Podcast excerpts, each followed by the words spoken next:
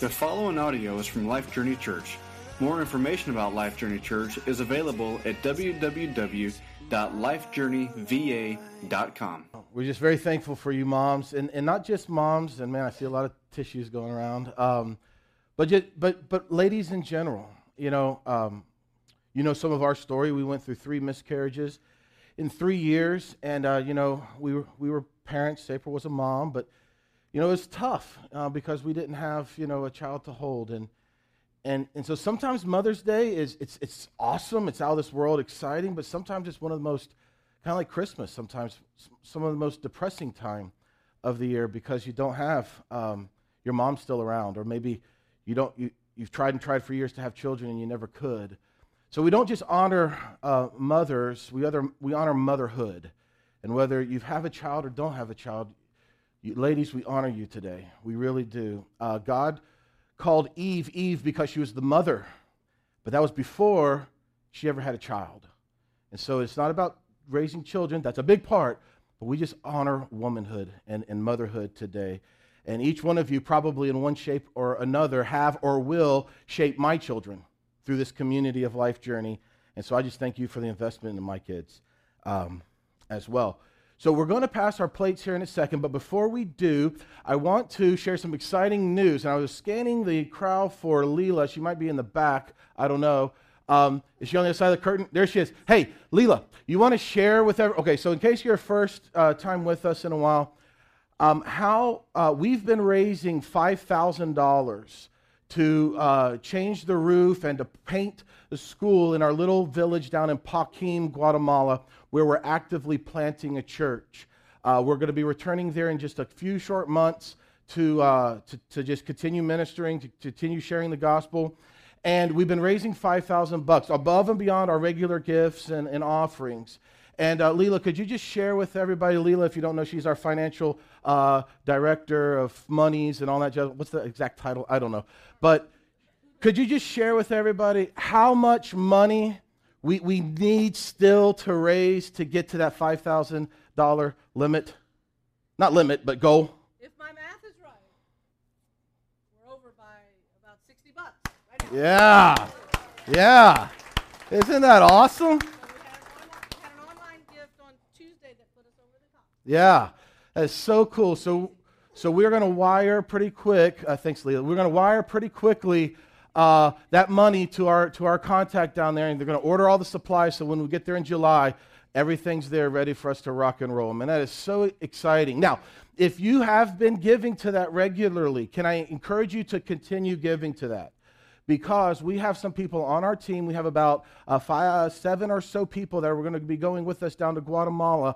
And there are some people on the team who could use some help getting there. Uh, the, the, the, cost is a total of $1,300 per person, and many have raised a lot of the money on their own, but there are some that still need some help. So if you've been like, you know, every month giving 100 bucks to this, just let me encourage you to keep doing that for, you know, through July. Um, and you can just write on your check, Pakim or whatever, you can give online. So if you wouldn't mind, you don't have to. Uh, we've met our goal, but if, if you could, that would be very, very helpful for our team going down to help with some scholarship support. So let's go ahead and pass our baskets, and uh, we're going to get into uh, this morning's uh, message in, um, in Hebrews. Um, but before we do, you know, it is Mother's Day, and I want to share as the plates are, uh, plates are being passed. Uh, man, that's hard. Plates are being passed. Um, I want to share just a quick little excerpt from an email exchange that I had with one of our mothers here at Life Journey. You know, it's Mother's Day, and I think it's really appropriate to just see how the reality of Jesus' love for us is radically changing one of our moms at her core. So she wrote me just sharing some, some, some, some difficulties, some major struggles that she's been having, single mom.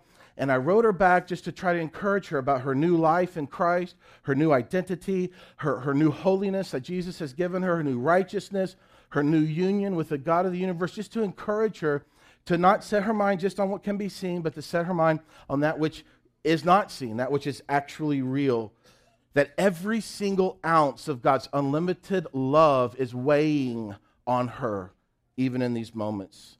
Listen to how she responded. I think this is awesome how the gospel affects every part of life here and now. Thank you so much, Walt, for your prayers and the encouragement. I'm going to keep your note and print it so that I can read it often. I'm so thankful that God brought us to Life Journey. I wish that I had heard and understood the true message of grace when I was younger.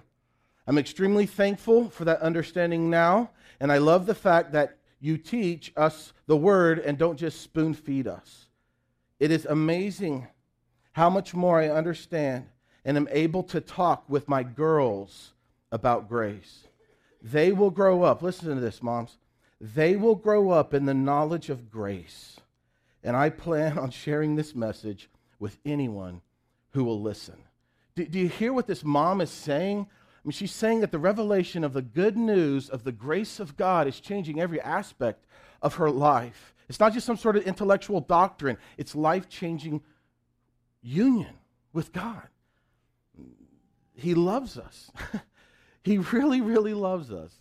And it's so hard for us to see that at times. And she's leaning in on Jesus as she's walking through some very difficult times in her life to the point where she's sharing this truth with her girls and with anyone who will listen. Man, I, th- I just think that's awesome.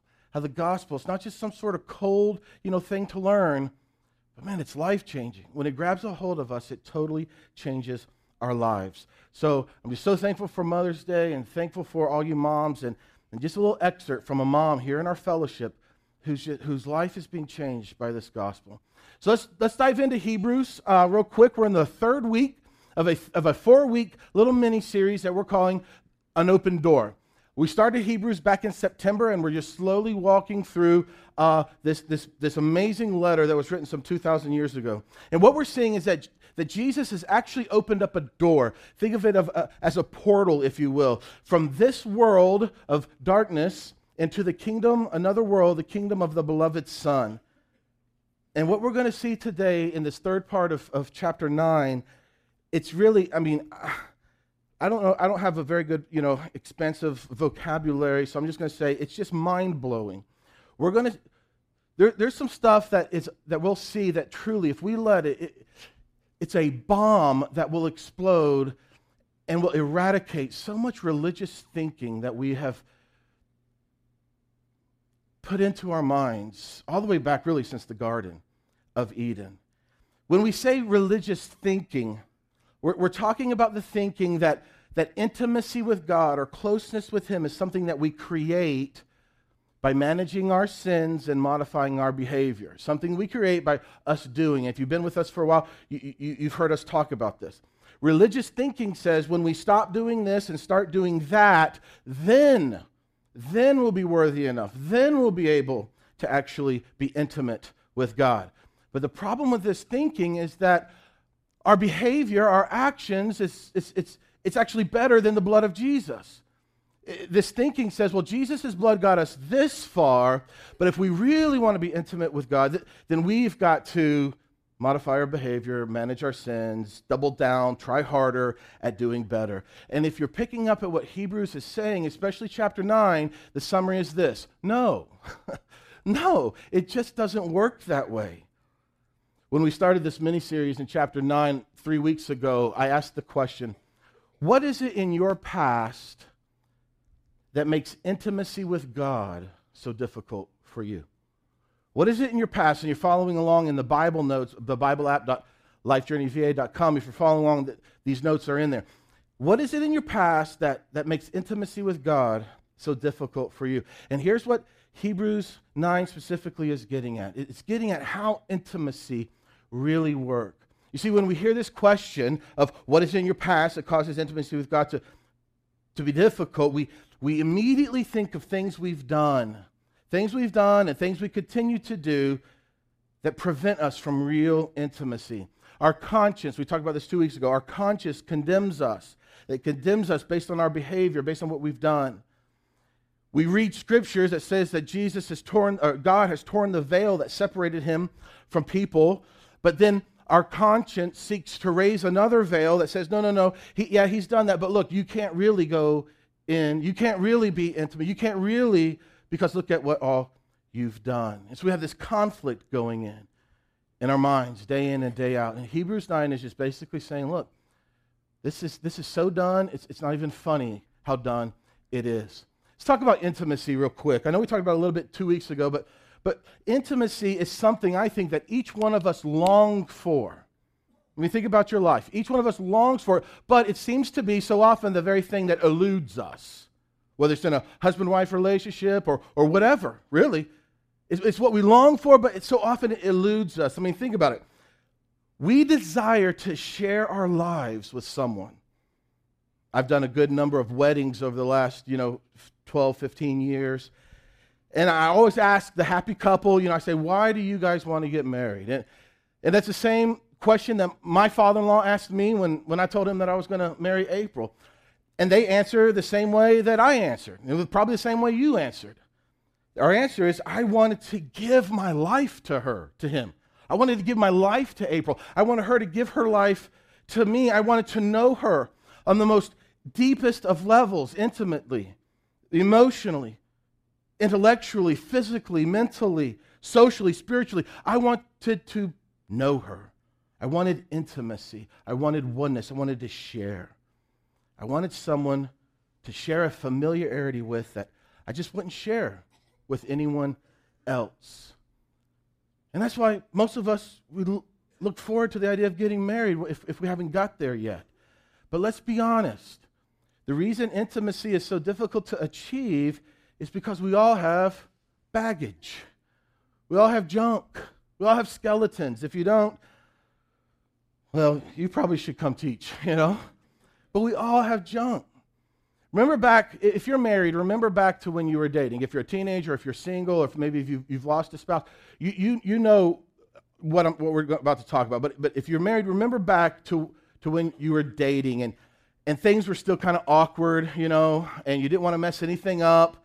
And so you, you think to yourself, okay, is, is it time yet for me to, you know, do, can I, can I tell her about this yet? You know, or if, it, if it's a girl, you, know, can I reveal this to him yet? Or because if I do, man, he might do like what the last guy did and just like split. You know, like, can I reveal this part of me that I've been kind of holding back, but I really want to share it, but I don't know. And so we want the intimacy, but we're scared because of the baggage that we hang on to.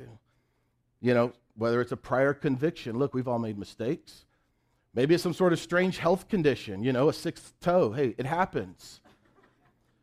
But, but maybe it's something that you just can't hide from at all your family. And, and you don't, you don't want to share that part, your, your, your mom, your dad, your extended family with this girl that you're dating because you know that there's going to be a clash there.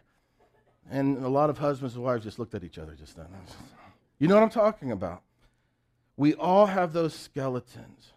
You want to be intimate, you want to share life, but you're worried about being rejected by the person you want to get close with.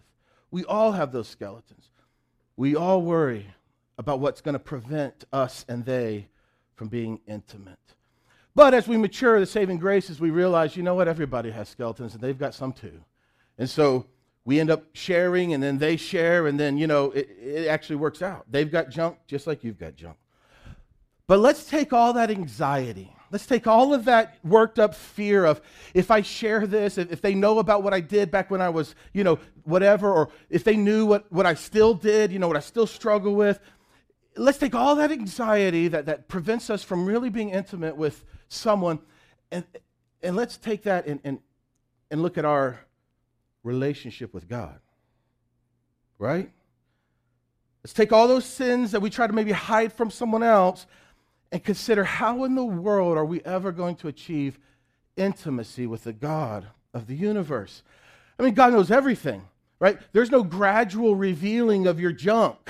He, he knows it all. He, he knew it before the world even was created. You can't hide your stuff, your junk. You can't hide that weird family or whatever. You can't hide that from God. You can't hide that because He knows it all. There's no hiding from Him. And so, how in the world can we have true intimacy? How can we have actual relationship? How can we have true friendship with the God of the universe? I mean, look at all our junk. Look at all these stupid choices we've made. Look at all of this junk. To make matters worse, what does our conscience come in and do? Our conscience comes in and condemns us about it. Our conscience says, Really? You think that you're going to be intimate with the God of the universe who's holy, righteous, and pure uh, with you and all of this that you've done? And so we, the very thing we longed for the most, intimacy with the one who created us, we feel as though it is but a fairy tale and impossible. And most of us believe that. Most of us, myself included, we, we swallow that hook, line, and sinker. Most of us live in this world believing that God loves us, believing that He died for us, but believing that intimacy with Him is just a pipe dream. It's impossible. Because, I mean, look, look at all this junk in my life. This is the very thing that Hebrews, I think, is getting at to correct, to clarify. Last week we saw that sin has been forgiven not based on apologies, but based on blood. Sin is too big of a deal for God just to say, okay, you, are sorry for it. Okay, cool. It's so serious to Him that someone had to bleed and die for that sin. And so we saw that the shedding of blood is what brings about forgiveness. Let's pick up, pick up in verse 23. We're just going to look at three or four verses, and then we're going to share just a little wrap up idea if you're new with us, and then we're going to get our kids and, and head off to lunch, dinner, whatever you got going on for Mother's Day. Verse 23. Therefore, it was necessary. Now, if you aren't, haven't been with us the first two weeks, it's all on the podcast. I encourage you to catch up. We don't have time to review everything. But therefore, it was necessary for the copies of the things in heaven to be cleansed with these. Okay, so I don't have time to go into all of the background. Again, I encourage you to go to the podcast and catch up. But if you weren't with us, Hebrews has been comparing the reality of heaven and how it, a copy of that, a shadow of that, has been constructed on earth called the Jewish tabernacle and later the Jewish temple. But the reality is heaven itself. The earthly tabernacle was a copy of the true tabernacle in heaven.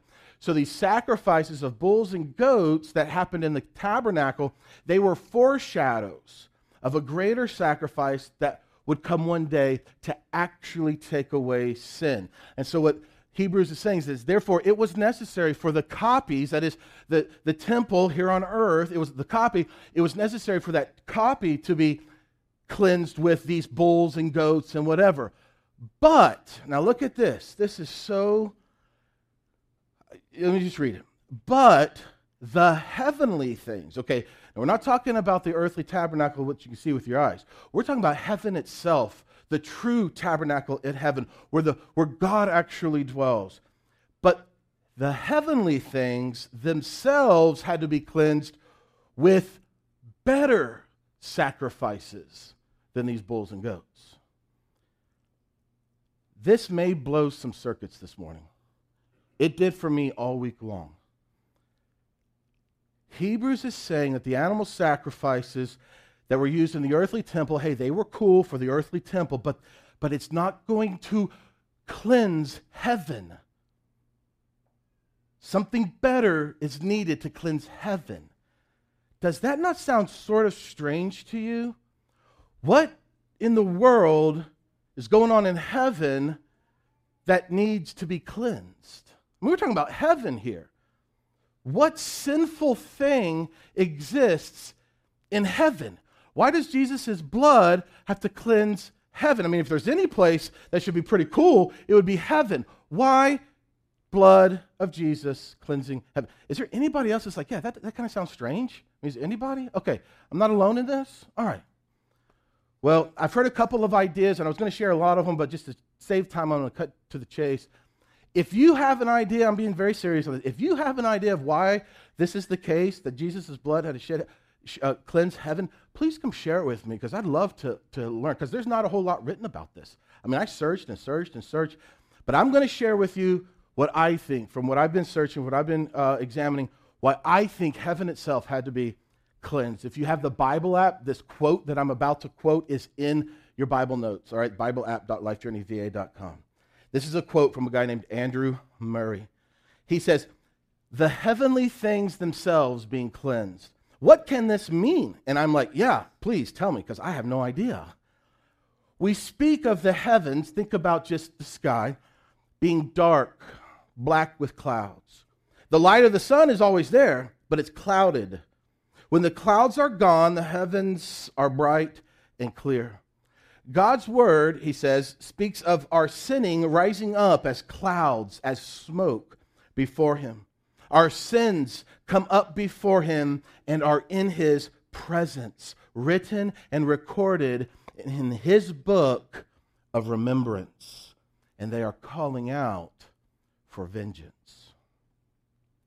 God said to Israel, I have blotted out as a thick cloud thy transgressions, and as a cloud thy sins. So Murray writes, just as the tabernacle had to be sprinkled and cleansed and, and hallowed from all uncleanliness of the children of Israel, so heaven itself needed to be cleansed by the blood of Jesus. As the blood of Jesus was brought in, every vestige of a thought of sin was removed from the very presence of God. The heavens were cleansed.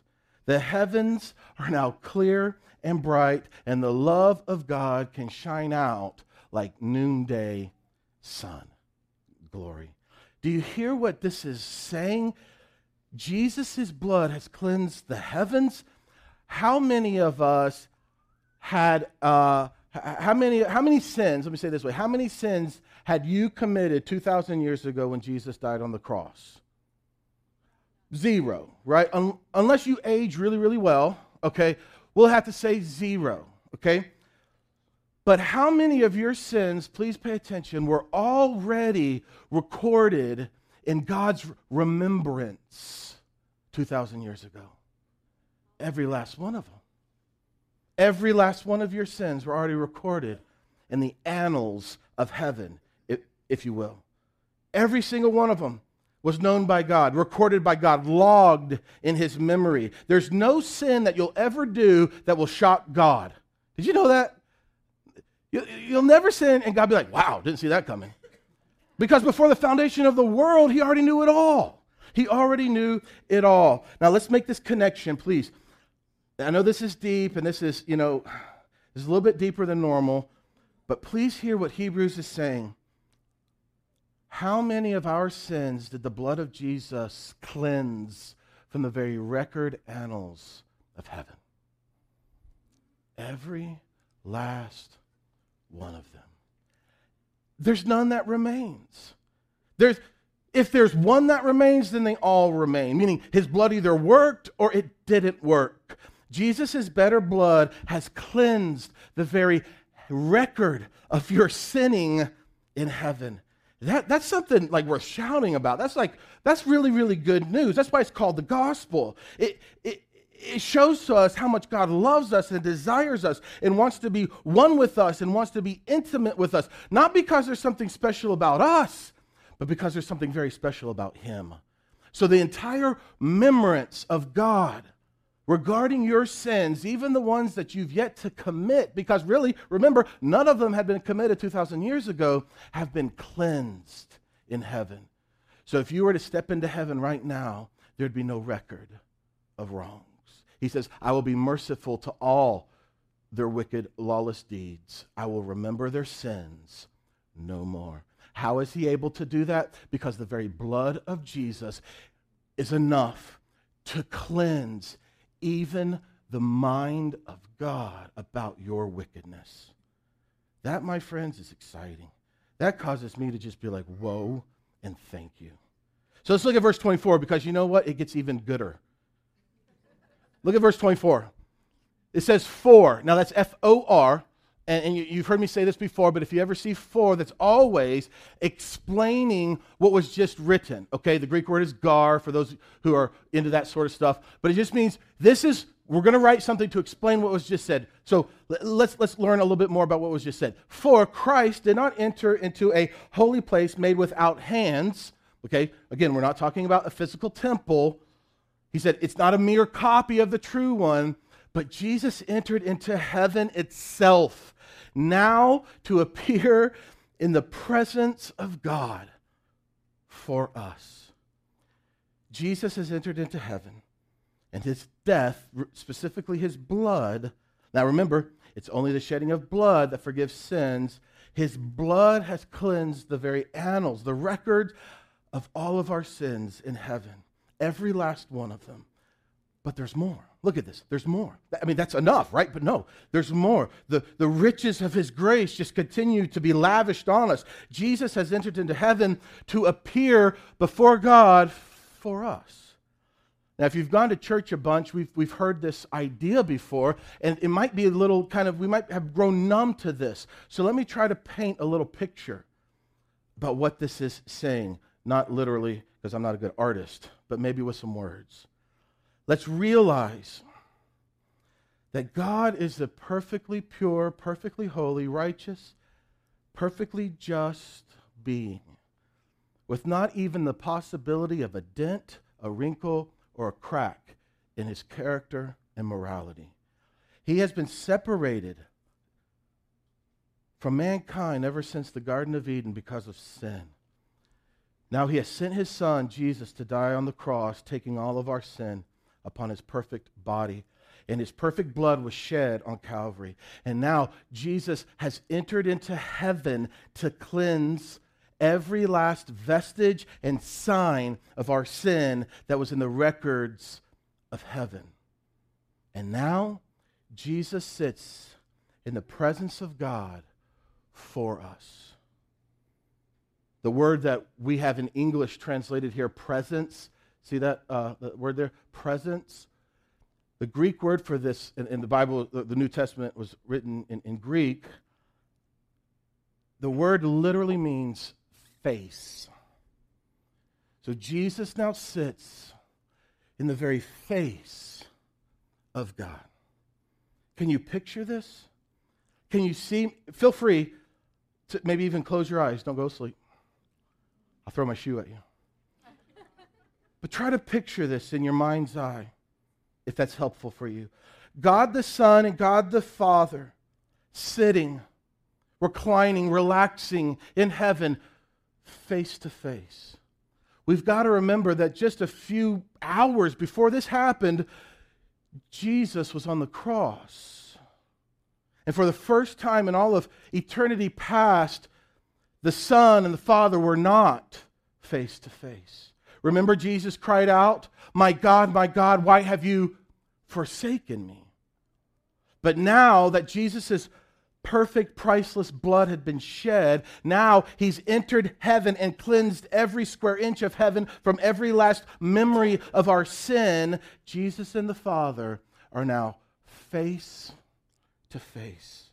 No more sin, no more wrath, no more guilt, no more condemnation, no more anger, no more separation. Can you imagine this? Maybe can, can you see this in your mind? Can you picture it? Face to face. Imagine the joy of the Father towards his Son. Imagine the excitement of the Father and the satisfaction he has for the Son. Imagine just how proud the Father is in the Son for the fact that Jesus has completed this work and they're now face to face once again. What's the word we've been using today, last week, the week before, all series long that this communicates? Intimacy. Do you see this? Intimacy.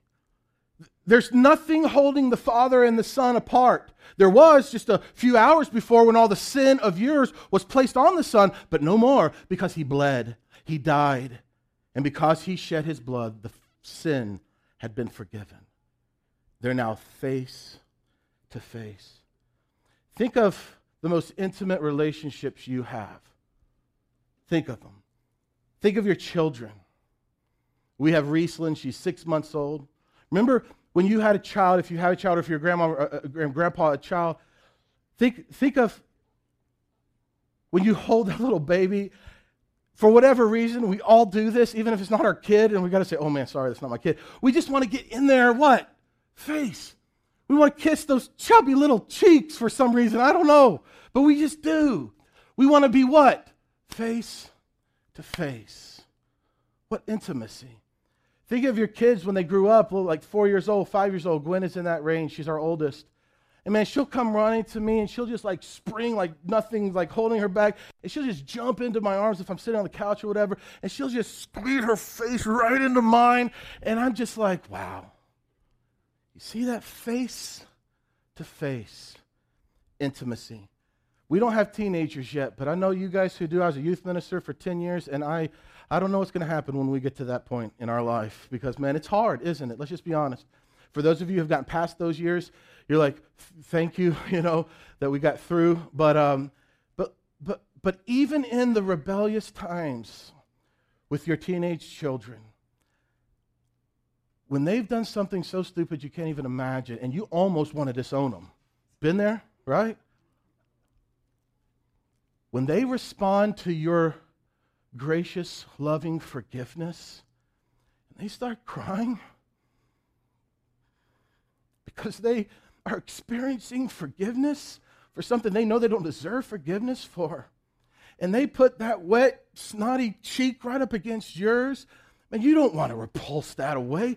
Man, that melts your heart. Why? Face to face intimacy.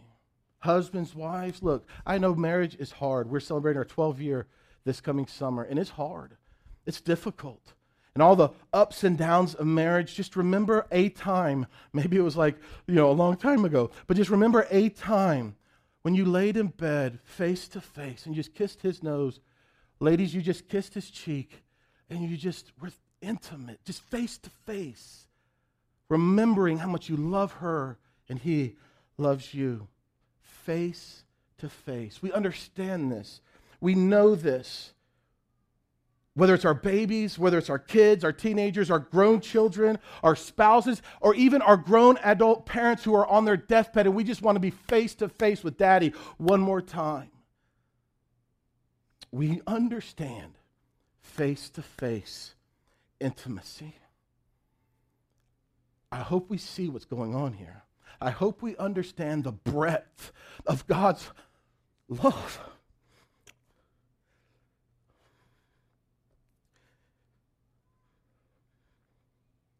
Jesus, having cleansed the entire heavenly record of your sins, he now sits face to face with the Father.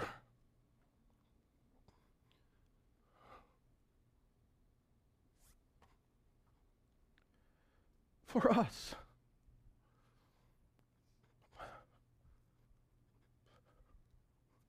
For me for you. He sits face to face. It's for you. He's done this work for you. It wasn't you that bled, it was He. It wasn't He that sinned, it was you. And He did this work for you. He suffered. You didn't suffer this, He suffered. You did all the junking. He took the penalty for you so that you now will be face to face. Where are you now if you are a believer in Jesus? You're in Christ. You are in Christ. He is the door. He is the portal through which we enter into this face to face reality with the Father in heaven. No more veil, no more separation. You now in Christ, face to face with your daddy, the God of the universe. You are his beloved. Oh, how he loves us. The very thing that Moses could not see, you now behold in your inner man day by day by day. Verse 25. And it even gets better. Oh man. Nor that he would suffer often, or that he would offer himself often as the high priest enter the holy place year by year with blood that's not their own. Otherwise, he would have had to suffer often since the foundation of the world. This just simply means that Jesus died once and it was enough. The Old Testament priests, they did it time and time, year and year and year, and it was literally where it says um, blood not their own. That literally means strangers' blood. It wasn't their own, it was the blood of bulls and goats. But Jesus doesn't have to do that often. He did it once because, well, it worked. And the rest of that verse says, and then we're going to finish, but now. But now, once, once and for all, once, at the consummation of the ages, we'll see what that means in a second, he has been manifested. Your translation might say, he has appeared. He has been manifested to put away sin by the sacrifice of himself. It's just so important that we believe what Scripture says right here. Jesus died once, and it was enough. He died once, and it worked. There will never be any other future forgiveness, uh, any other future uh, uh, sacrifice for sins. Every last sin was cleansed by the once and for all sacrifice of Jesus. You see where this says once at the consummation of the ages? Again, your translation might say at the end of the ages. Okay, so we're talking 2,000 years ago was the end of the ages. What's he saying? Well, we don't have a whole lot of time, but what ages end when Jesus died? If you want to take some notes, uh, type this into your Bible app. I just want to give you three ages. I'm sure there's more, but just for time, three ages that ended when Jesus died. One, the age of sacrifice has ended. For hundreds of years, animals had been sacrificed, foreshadowing the greater sacrifice that would come. That age of sacrifice has ended. Two, what age has ended? The age of the old covenant has ended. Last week we saw that the covenant maker must die in order for the covenant to begin? Well, Jesus died, and a new covenant began, thus ending the old. There's no more old covenant. There's no more laws, external laws of Moses condemning us. It's ended. But the biggest of all, number three, the biggest of all age, in my opinion, that's ended is this age of God and man being separated by sin. That age has ended. The death of Jesus, the shedding of this blood, put away sin. Let's use our brains as we wrap up. Let's use our brains a little bit. God gave us brains, we ought to use them, I think. Jesus appeared, he man, was manifested to put away sin by the sacrifice of himself. Let me ask you a couple questions. These are really, really easy, but I just think they're important for us just to drill in. Yes or no? And these are in your Bible notes too, I think. Did Jesus appear? Yes or no? Yes. I mean, we, we might have some debate on that, but, but, but let's, for the sake of argument, did Jesus appear? Yes. Did Jesus die as our sacrifice? Yes. Therefore, based on Scripture, what has been put away? Sin. Now, I want to, we'll go through that again. Because I don't want you to think that I'm just like making stuff up, or I'm tricking you, playing word games, whatever. Jesus appeared, he was manifested to put away sin by the sacrifice of himself. Did Jesus appear? Yes. Was he did he die as our sacrifice? Yes. Therefore, what has been put away? Sin.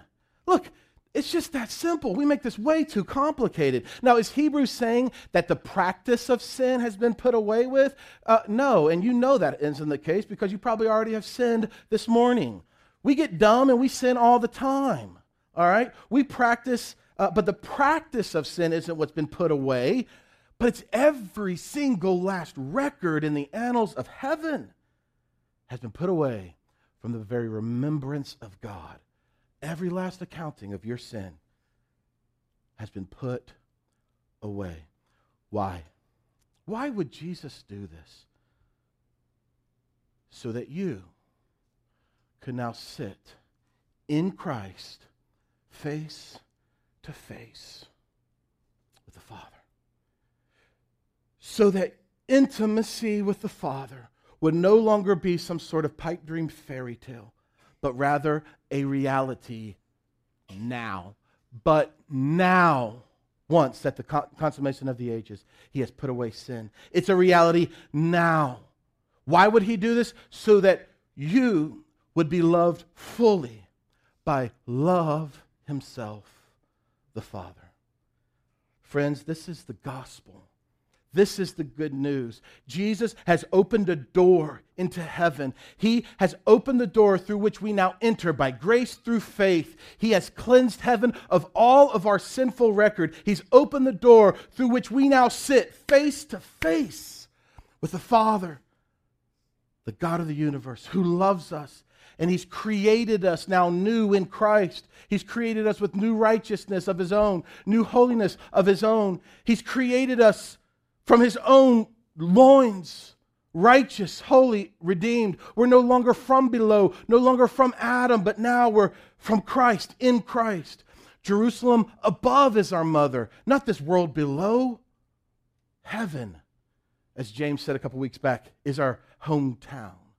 We're aliens in this world. We're, we're no longer tied to this world except for these bodies that we are now in. But these bodies, they'll die one day too. And then we will know him fully as he already knows us face to face. We have been, Colossians 1, transferred from this kingdom of darkness and Uh, rescued from this kingdom of darkness and transferred into the kingdom of the beloved Son, in whom we have redemption, the forgiveness of sins. That is through the door called Jesus. Friends, you might disagree with this. I'm just going to go with what Hebrews says. But sin in the mind of God is such a done deal, we will never be able to wrap our minds around it. Jesus appeared to put away sin by the sacrifice of himself. If you're new with us, we wrap up every Sunday morning with just this little thing we call a journey marker. It's something, it's in your Bible app, or if you want to write it down, something you want to take a picture of, you know, remember it throughout the week. In our community groups, we'll talk about this some more. But here's our journey marker, and it's a little rhyme this week uh, for those who like that kind of stuff. But since God requires blood to forgive sin, and Jesus died once, never again, how forgiven are you if Christ you are in? Don't you think we should just start believing the scriptures? I do. I think that's a good idea. I think that's a good game plan for a church to believe the scriptures. You see, this thing called Christianity, it's not about what you could do for yourself. It's called Christianity. And if you've never kind of put that together, that's Christianity. We just pronounce it weird. It's not me Eanity. It's not you Eanity. It's not Craig Eanity or Lou Eanity. That's kind of cool though. Yeah. Louianity. You know, sounds French. It's Christianity. It's about Him. So, how then shall we live? How do we leave this place? Because, you know, right now we might feel loved right now. But you know what? Monday's going to come, Tuesday's going to happen, right? Oh, yeah, Wednesday. So, how do we live? What would happen if we started living, walking in this truth? What if we started believing that Jesus has actually and fully cleansed all my sin from my account? What would happen if we started believing that intimacy with God is not some sort of fairy tale, but real now? Because of Jesus? What would happen if we started being so, oh, excuse me, what would happen if we stopped being so preoccupied with sin management and behavior modification and started believing that now, because of Jesus, we are face to face with our daddy in heaven? What would happen as a church right here, us, if we started believing this good news? How then shall we live? Well, here's a crazy idea. How about we live by faith? I know that's crazy. But how about we live by faith that this news is actually true? That we live today as though our sins of for all time, every record of them have been forgiven us. What if we just lived in that reality in this world? What if we lived by faith that all of our sin counted was counted against Jesus so that none of it would be counted against us. What if we lived by faith that, that when Jesus said it's finished, he wasn't just kind of like, you know, psych, gotcha, like he really meant it. It is finished. What if we lived honestly knowing that we'll never live in our flesh righteous lives in this world, but trusting nonetheless that we are righteous because righteousness of God has been given to us freely by grace through faith? What if we embrace the truth that God required blood, Jesus bled, and then we just do the math and celebrate? What if? What would happen in our lives? Well, we read a little story about a, a, one of our moms earlier. I think that's what would happen in all of our lives. If we embrace the truth that God requires blood, Jesus bled, let's just do the math and celebrate that we are forgiven. Not that we're being forgiven, but we are forgiven. What, if we just believe, contrary to sight, because sight doesn't give us this, but faith does, what if we live by faith that we are clean with no spot or wrinkle because of the blood of Jesus? In other words, what if we lived in this world based on the reality of that world? What would happen? If we could peer through this door physically and see the riches of Christ standing in face to face with God for us and us in Him, what if we saw that?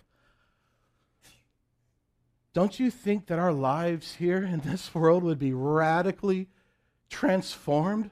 Don't you think? Dude, I do. And I think Paul did, which is why he makes such a huge deal about this throughout the New Testament. And whoever wrote Hebrews is making such a huge deal about this.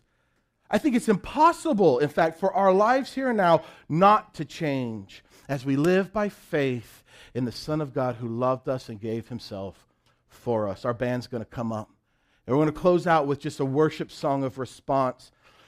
And the song that we're not going to do right now is this old hymn. Maybe you're familiar with it. It's just called, uh, well, I don't know what the title is, but it goes like this Turn your eyes upon Jesus. Look full in his wonderful face, and the things of earth will grow strangely dim in the light of his glory and praise and grace, whatever that last word is. It's awesome. It's awesome. But we're going to sing once and for all. Do you remember what keeps you from being truly, fully intimate with someone else here in this world? Remember how we said it really boiled down to a fear of being rejected because of those skeletons in our closet, the junk in our trunk, whatever you want to call it? Well, what if we lived trusting that Jesus has cleansed all of those sinful, putrid skeletons, even the ones we don't even know about yet? What if we live trusting that He has put them away? What then would prevent us from full access, full experiential intimacy with God now? Nothing. Nothing. Do you realize that while you're driving home tonight or this afternoon, you are face to face with God because of Jesus? Do you realize that tomorrow morning when you're making French toast, you are face to face with God? Do you realize that when your wife, your husband blows up and they get so mad because you did something dumb, royally dumb, you are face to face with God? Not because of what you've done. That's what grace is. It's all because of him. Can we trust that? Can we see the truth of this finished work? Can we stop trying to create the very thing that's already been created? Can we rest in Christ's superabundant love and grace towards us? Listen, there's only one door. There's only one way for this to happen, there's only one way from you to pass from this world to that world, from death unto life, and it's through Jesus. Listen, if you've never begun trusting in Jesus, you must begin trusting in Him today. Why would you not? I mean, he's, he's saying, Come to me, and I will give you what you desire the most face to face intimacy with the Father. He's opened the door. Will you trust him? I'm going to pray for us. We're going to well, let's go ahead and stand. That's cool. Let's go ahead and stand, and I'm going to pray for us. And we're going to sing this song once and for all. Then I'm going to come up and I'm just going to close this out with a final word. If today you want to talk more about trusting Jesus, I'll be standing over here, or maybe you want to come and hang out at Mud House or something this week, or at the church office. Let me know. I'd love to talk with you about what trusting Jesus is all about. Thank you for listening to this message from Life Journey Church. Feel free to distribute this podcast, but please do not charge for it or alter it in any way. For more information about Life Journey Church, visit us at www.lifejourneyva.com.